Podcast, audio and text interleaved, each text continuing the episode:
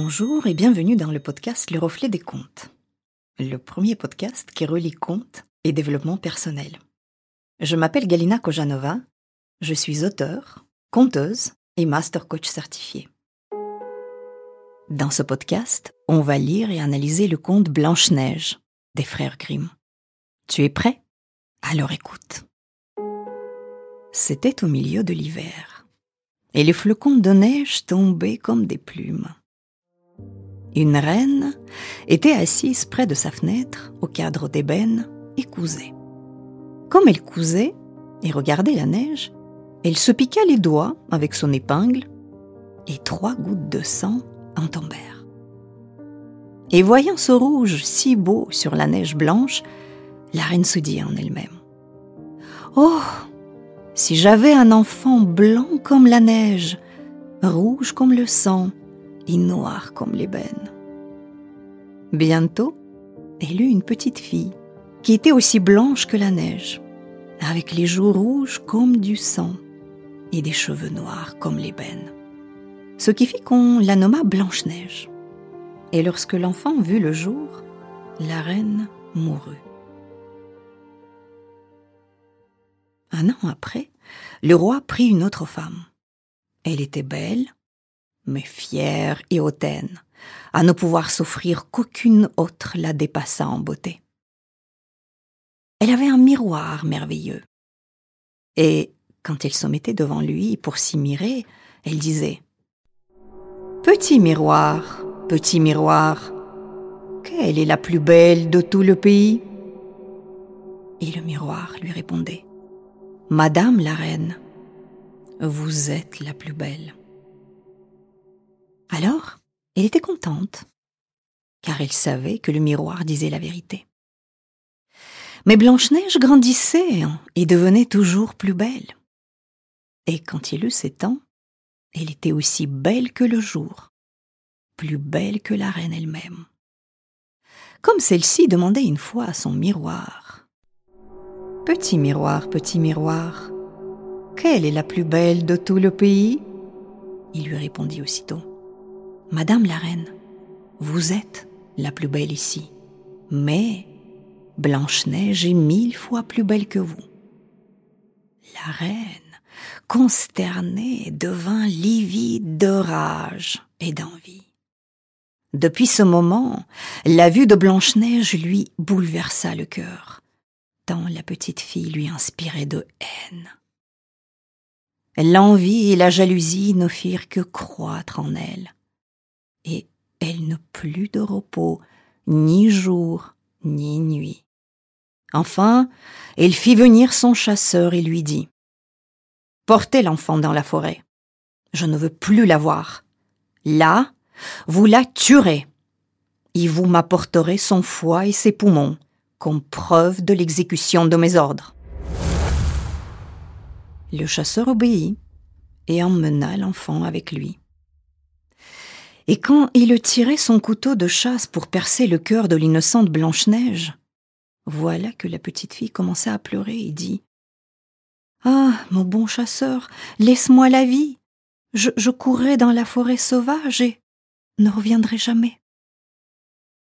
Elle était si belle que le chasseur eut pitié d'elle et dit Va, pauvre enfant. Il pensait en lui-même les bêtes féroces vont la dévorer aussitôt. Pourtant, il se sentit le cœur soulagé d'un grand poids à l'idée qu'il avait pu se dispenser de l'égorger. Et comme il vit courir devant lui un marcassin, il le tua et prit le foie et les poumons et s'en fit euh, les présenter à la reine, qui les fit bien assaisonner et cuire, et la méchante femme crut manger la chair et le sang de Blanche-Neige. Pendant ce temps, la pauvre enfant errait toute seule dans l'épaisse forêt. Et elle avait si grand peur qu'elle regardait d'un air inquiet tous les arbres et toutes les feuilles, ne sachant où trouver de secours.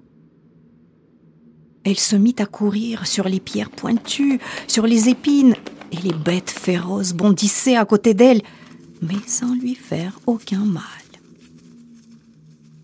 Elle courut aussi longtemps que ses pieds purent la porter jusqu'à la brune. Et elle aperçut alors une petite cabane où elle entra pour se reposer. Tout dans cette cabane était petit, mais si gentil et si propre qu'on ne saurait le décrire. Comme elle était fatiguée, elle se coucha et s'endormit. La nuit venue, les maîtres de la cabane arrivèrent. C'étaient des nains qui cherchaient de l'airain et de l'or dans les montagnes. Ils allumèrent leurs petites lampes, et quand le logis fut éclairé, ils virent bientôt que quelqu'un avait passé par là, car tout n'était plus dans le même ordre où ils l'avaient laissé. Ils aperçurent alors Blanche-Neige, qui était couchée et dormait et ils étaient ravis de l'admirer et se gardèrent bien de l'éveiller. Le matin, Blanche-Neige sortit de son sommeil, elle vit les petits hommes et fut effrayée. Mais ils se montrèrent fort aimables et lui demandèrent son nom. Je me nomme Blanche-Neige, dit-elle. Par quel hasard, reprirent les nains, es-tu venue dans notre maison? Alors, elle leur conta son histoire. Comment sa belle-mère avait voulu la faire tuer, comment le chasseur l'avait épargnée, et comment elle avait couru toute la nuit jusqu'à ce qu'elle rencontrât la petite cabane. Les nains lui dirent Veux-tu faire notre ménage? Les lits, la cuisine, coudre, laver, tricoter? En tout cas, nous te garderons avec nous, et tu ne manqueras de rien. Blanche-Neige leur promit tout ce qu'ils désiraient et resta chez eux. Elle vaquait aux soins de ménage. Le matin, les nains s'en allèrent pour chercher dans les montagnes de l'airain et de l'or. Le soir, ils rentraient au logis, où le dîner devait se trouver prêt. Toute la journée, la jeune fille était seule. Et il l'avertissait en partant de se tenir sur ses gardes. Car, disaient les bons petits hommes, ta marâtre sera bientôt que tu es ici, n'ouvre à personne.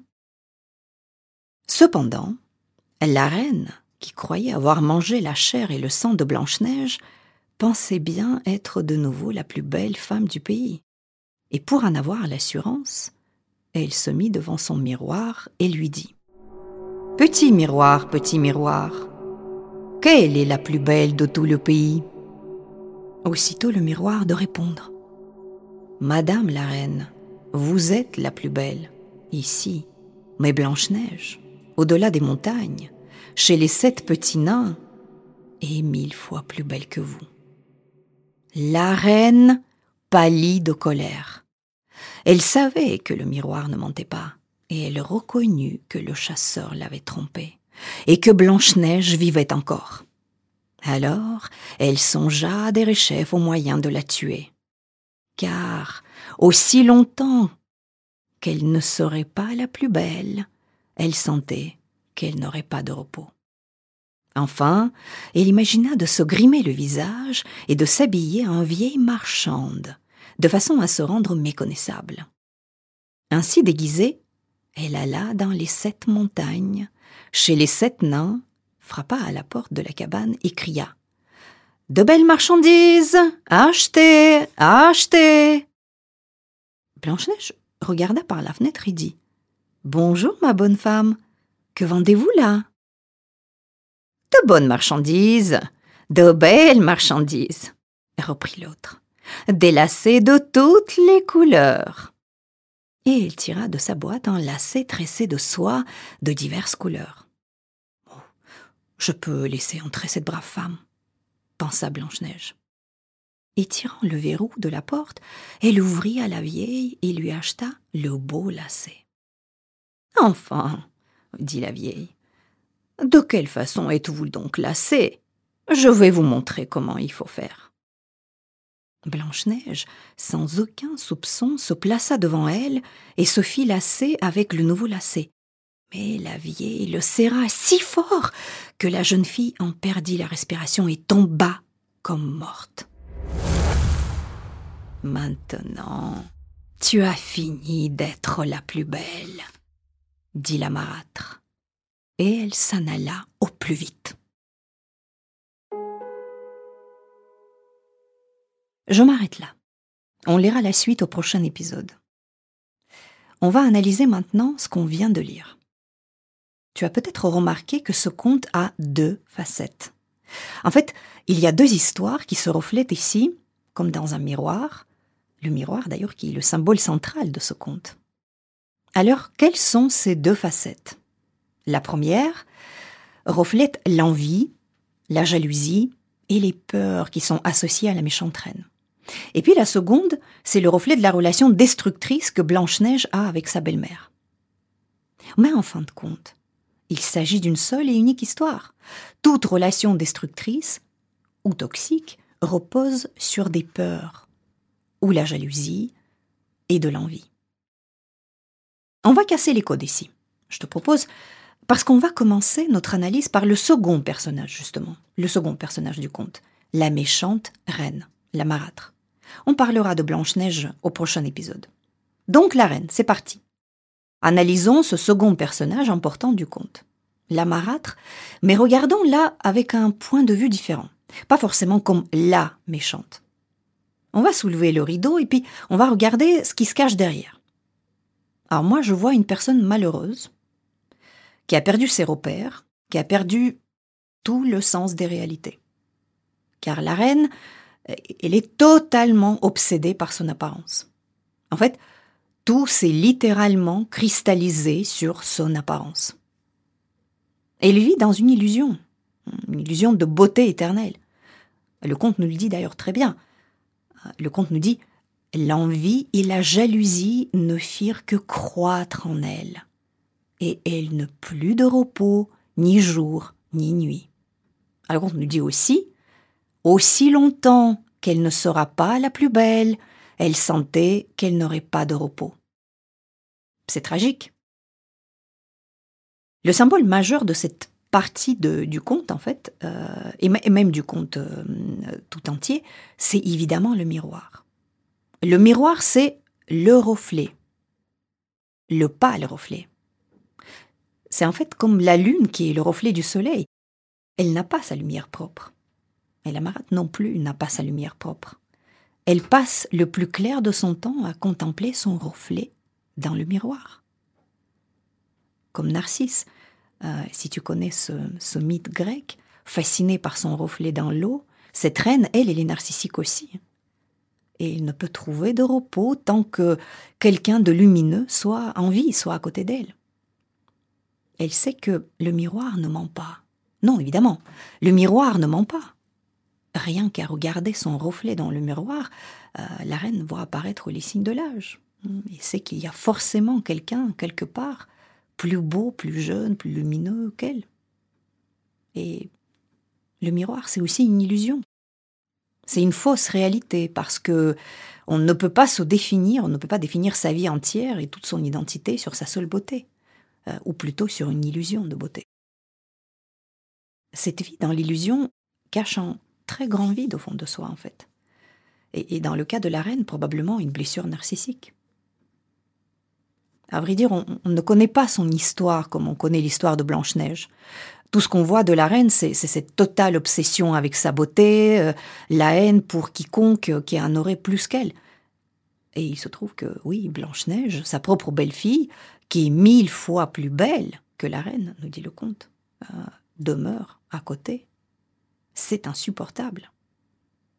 Dans le conte, on peut lire aussi La vue de Blanche-Neige lui bouleversa le cœur, tant la petite fille lui inspirait de haine. La haine que, la reine ne peut contrôler. En fait, elle ne peut pas contrôler ce, sentiment, cette, émotion vis-à-vis de Blanche-Neige. Et tu sais, ce personnage m'a rappelé un tableau que j'ai vu au Art Institute de Chicago, de Yvan Le Lorraine Albright, Dans le monde est venue l'âme appelée Ida. Tu trouveras le lien vers le tableau dans les notes de cet épisode. Dans ce tableau, on voit une femme, hideuse, qui se regarde dans un miroir. Elle se regarde en biais, pas vraiment en face, comme si elle était incapable d'affronter la réalité de son apparence. C'est une femme qui vieillit, mais qui apparemment a du mal à l'accepter. Ah, on voit des objets, des accessoires féminins, des, des, flacons de parfum, de poudre, des morceaux de tissu qui sont éparpillés un peu comme ça, négligemment autour d'elle. Mais elle n'y prête aucune attention, parce qu'en fait, elle est obnubilée par son reflet dans le miroir. C'est assez, assez terrible ce tableau. Le personnage est grotesque. On éprouve de la pitié pour cette femme. Les couleurs de, du tableau sont sombres. On a vraiment le sentiment qu'aucune lumière ne peut pénétrer dans la pièce dans laquelle se trouve cette, cette Ida. Jamais aucune lumière. En regardant ce tableau, en fait, on, on comprend, ou plutôt on ressent, euh, qu'il est trop tard pour Ida. Quelque part, il est trop tard. Il n'y a ni personne, ni rien qui, qui puisse l'attirer de là, et, c'est bien tout le drame. Comment on en arrive là? À ne pas accepter en fait l'inéluctable, le fait que tout être humain vieillit peu à peu. Comment on en arrive à, ne se définir que par son apparence? Une blessure d'enfance, peut-être qu'on n'a pas guéri, ça c'est très possible. On n'en sait rien en fait. Est-ce qu'elle a été suffisamment aimée? Étant enfant On ne le saura jamais.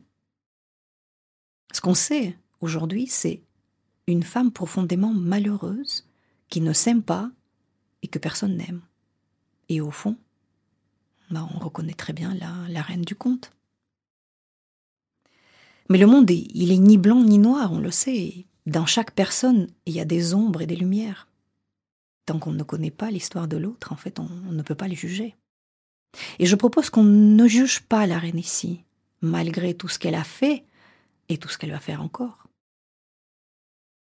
La reine n'a pas intégré son ombre. Notre but à chacun, en fait, est de reconnaître son ombre, ses peurs, ses mauvaises pensées, et de l'intégrer à soi. En tout cas, le personnage de cette reine et ce tableau me font penser à mon ombre à moi, des émotions négatives que j'ai encore à, reconnaître et les peurs que, que j'ai encore à apprivoiser. Comme disait Carl Gustav Jung, le, célèbre psychanalyste suisse du, dernier, du siècle dernier, tout ce qui ne remonte pas en conscience revient sous forme de destin. Et si on ne s'occupe pas de toutes les parties de soi, même et surtout les plus sombres, elles vont prendre le dessus. On va finir comme cette reine euh, par être gouvernée par son ombre. Et en fait, personne n'a envie d'être gouverné par son ombre. Alors je te propose un exercice ici pour commencer à faire connaissance avec ton ombre.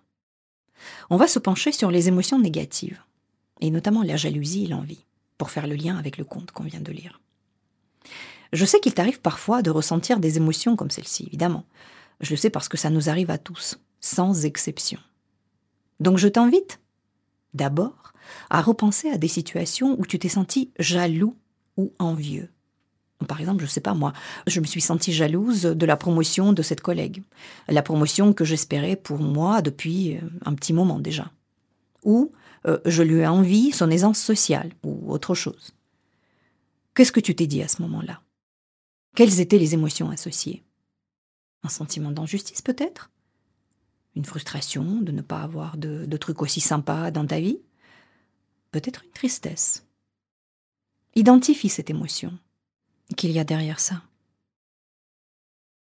Ensuite, qu'est-ce que ça dit de toi? On va creuser là un tout petit peu. Pourquoi est-ce que tu veux cette promotion en fait? Qu'est-ce que ça va t'apporter exactement? Par exemple, je ne sais pas, le statut ou l'admiration de quelqu'un, euh, ou bien de l'argent. Je ne dis pas que tu ne dois pas chercher cette promotion, probablement bien au contraire. Je te propose plutôt d'être au clair avec toi-même sur ce pourquoi tu la veux. la même chose avec l'aisance sociale ou n'importe quel autre objet de, de tes envies. Dans quel but? Et aussi une question intéressante à, à se poser, c'est si tu avais cette promotion ou cette aisance sociale, comment te sentirais-tu? Qu'est-ce qui changerait dans ta vie? Creuse un peu tes vraies motivations.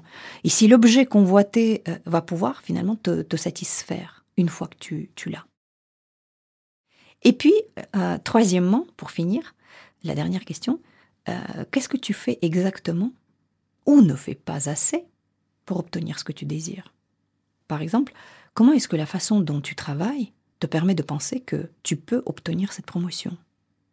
Ou que fais-tu pour gagner en aisance sociale? Etc. Après la fin de ce podcast, je te propose de prendre quelques minutes pour noter sur une feuille de papier ou dans un cahier, ton journal peut-être, tous ces points. Mais tu peux très bien aussi le faire dans ta tête. Comme tu veux. Moi, je sais que j'aime bien noter ces trucs-là parce que ça m'aide à mieux les ancrer. Alors, je résume. 1. Les émotions. Dans quelle situation tu as été jaloux ou envieux et qu'est-ce que tu as ressenti Injustice, frustration, tristesse? 2. Bénéfice. Dans quel but tu convoites cet objet, cette chose? Qu'est-ce que ça va t'apporter? 3. Action, résultat. Qu'est-ce que tu mets en place? Qu'est-ce que tu fais ou ne fais pas pour l'obtenir? Tu trouveras la liste de ces trois questions dans les notes de cet épisode. Si tu as envie de partager avec moi les réflexions ou tes questions, tu peux m'écrire à l'adresse email que tu trouveras aussi dans les notes de cet épisode. Il ne me reste plus qu'à te donner rendez-vous dans 15 jours pour la suite du conte et l'analyse du personnage de Blanche-Neige et des symboles associés. Si cet épisode t'a plu, n'hésite pas à le partager autour de toi. Je crois que les contes peuvent nous aider à devenir les créateurs de notre vie. Créer son conte, sa vision, c'est une étape essentielle pour prendre sa vie en main. Dans ce podcast, j'aimerais t'offrir des outils pour écrire ton conte à toi celui qui te permettra de créer ton avenir. Car si tu ne le fais pas, qui le fera? À très vite pour un conte.